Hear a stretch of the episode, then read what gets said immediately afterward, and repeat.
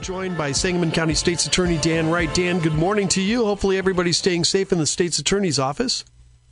Good morning. Yes, mean we have limited operations to, to mirror the uh, limited operations uh, at the courthouse, but uh, everybody's been safe uh, and healthy, both at work uh, and at home. And you know, not knock on wood here, but um, it's you know it's a, it's a crazy, difficult time for everybody. But um, I think people can can rest assured that the um, the team at the Sangamon County State's Attorney's Office is here every day, uh, doing the same work that, that we did uh, before this crisis, uh, that we're doing during this crisis uh, and after this crisis, uh, which is uh, you know, defending the rights of victims and, and ensuring that those who choose to commit crimes in our community are held accountable.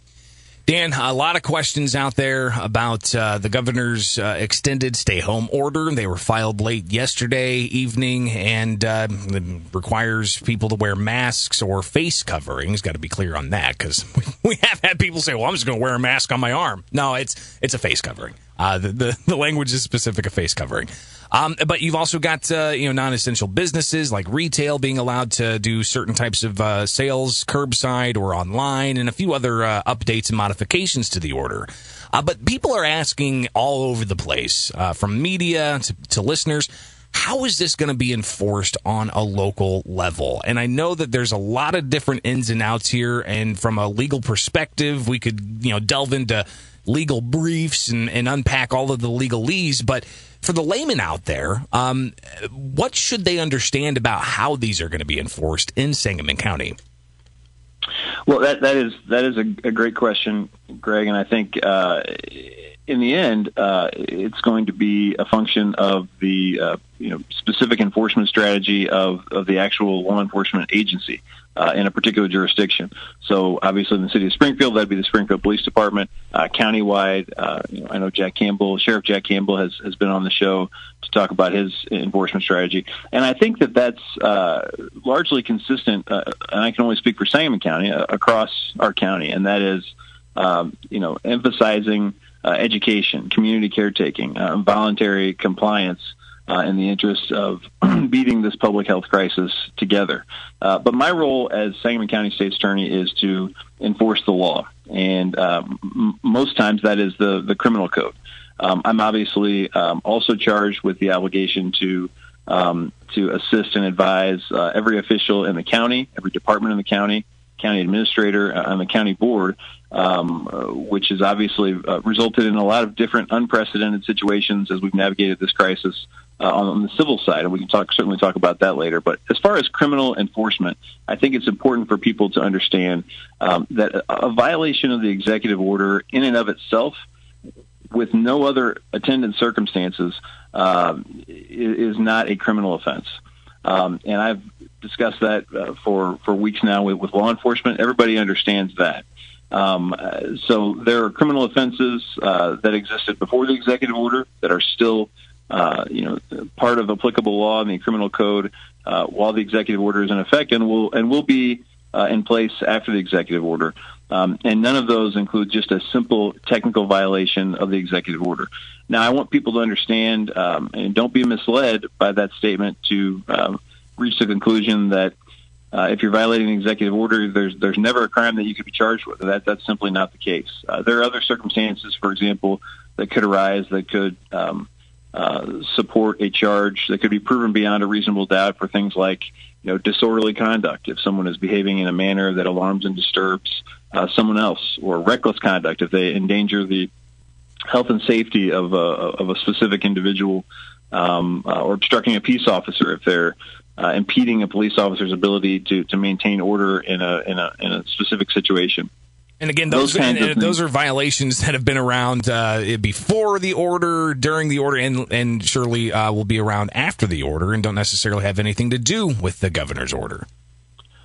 Not not independently, uh, but obviously there can be overlap with surrounding circumstances, and we could talk about um, you know hypothetical situations sure. all day long. But ultimately, that's uh, my role as state's attorney is to uh, assist law enforcement and review police reports as they come in, and view each of them on a specific case by case basis and responsibly exercise the prosecutorial discretion that's vested in my office, and that the uh, the people of Sangamon County, uh, I believe, uh, have trust and confidence in me to do that. And then that doesn't include making you know broad brush statements that can be applied in every situation because that's just not the reality of of uh, of criminal law. Everything is fact specific, and and uh, you know you got to have a state's attorney that is calm and level headed enough uh, to to examine those uh, based upon their specific facts as as presented and, and apply uh, applicable law as appropriate.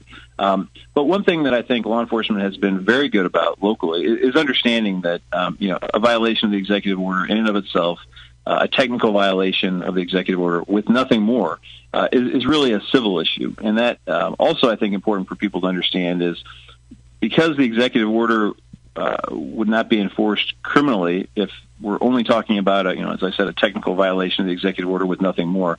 Uh, that doesn't mean that there aren't other enforcement mechanisms uh, that that um, outside of the jurisdiction of the state's attorney's office in terms of criminal law. Um, there are other enforcement mechanisms. For example, there are city ordinances. I know the city of Springfield has ordinances uh, that uh, uh, that could be applied in this situation if there's a, a, violation of the executive order. And I think Chief Winslow has, Chief Winslow has addressed those. Uh, I don't think they've had many situations, and, and our, our our office doesn't prosecute city ordinance violations; those are handed, handled through the city administrative court. Um, but I think Chief Winslow mentioned uh, yesterday that they, they've not had many situations where they've had to issue any, any citation because their their uh, diligent and effective efforts at education and community caretaking uh, have resulted in in, in a, a, very solid culture of uh, of voluntary compliance, and I think the same. Uh, you hear the same from from Sheriff Campbell. The other potential enforcement mechanism um, would be, you know, on the state level.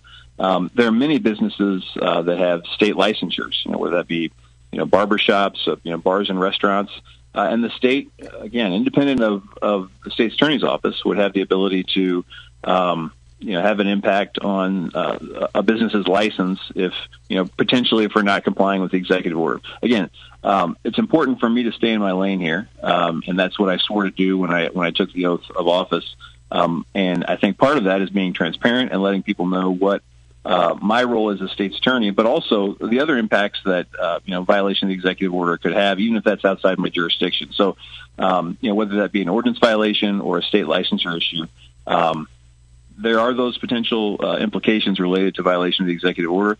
But again, um, a technical violation of the executive order with nothing more uh, is not a criminal offense, and I think that's um, I, I, don't think that's subject to, to, any dispute, whether it be local or even at the state level. We're talking with uh, Sangamon County State's Attorney Dan Wright, uh, and Dan, just a few more moments here with you, um, just to get your reaction to like the likes of uh, the Woodford County uh, State's Attorney or you know, the sheriff in Kankakee or the sheriff in Douglas or uh, some other, you know, county level elected officials that uh, have come out and made those statements that they're not going to enforce such things.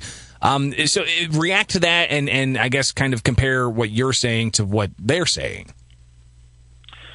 Of course. Well, I, as I said before, I think the citizens of Sangamon County deserve to have a state's attorney who can remain calm and level-headed during a crisis and remain focused on the actual work of the state's attorney's office during a public health crisis, the likes of which uh, the world has not seen in the last uh, 100 years, and that is continuing to vigilantly stand up for victims, uh, the Rights of Crime Victims and Witnesses Act, make sure that those who choose to commit crimes in our community are held accountable.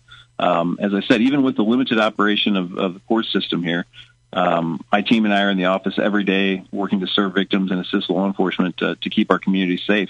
Um, and I, I think it's important uh, that people understand that the state's attorney is uh, legal counsel for the county board, all elected officials, uh, and county departments like like public health. So we've seen a number of issues aside from uh, the normal work of the state's attorney, which is continues to be, of course, a statement of the obvious here, continues to be critical to uh, help protect the community against violent crime and help law enforcement who continues to tirelessly work uh, to keep our community safe, even in the midst of a public health crisis. Um, but it also includes issues like um, you know, assisting the uh, the county incident management team with legal issues that come up related to that, um, advising uh, our county clerk in terms of uh, issues that that arose uh, in navigating uh, a free and fair election in, in the middle of the, the we saw the beginning of of uh, a lot of the public impacts um, of, of this crisis. Um, and assisting our public health department with navigating a lot of the uh, you know, nuanced regulatory issues that can come up during this this public health crisis. So I, am focused on the actual work of the office, uh, making sure that um, you know the the uh, the dedicated leaders uh, in our community on the county level uh, have the legal advice that they need to that they can uh, they can ably navigate navigate this crisis. Um, you know, ultimately, we're all in this together, and I'm focused on uh, the actual work of the state's attorney's office, which is, you know, as I said, is uh, is not uh, engaging in the uh, you know the work of an epidemiologist or a judge or a legislator, but the work of a prosecutor, um, and that's what I swore to do, and I'll continue to do that. All right, State's Attorney Dan Wright, we thank you for your time. We appreciate it. Thank you very much.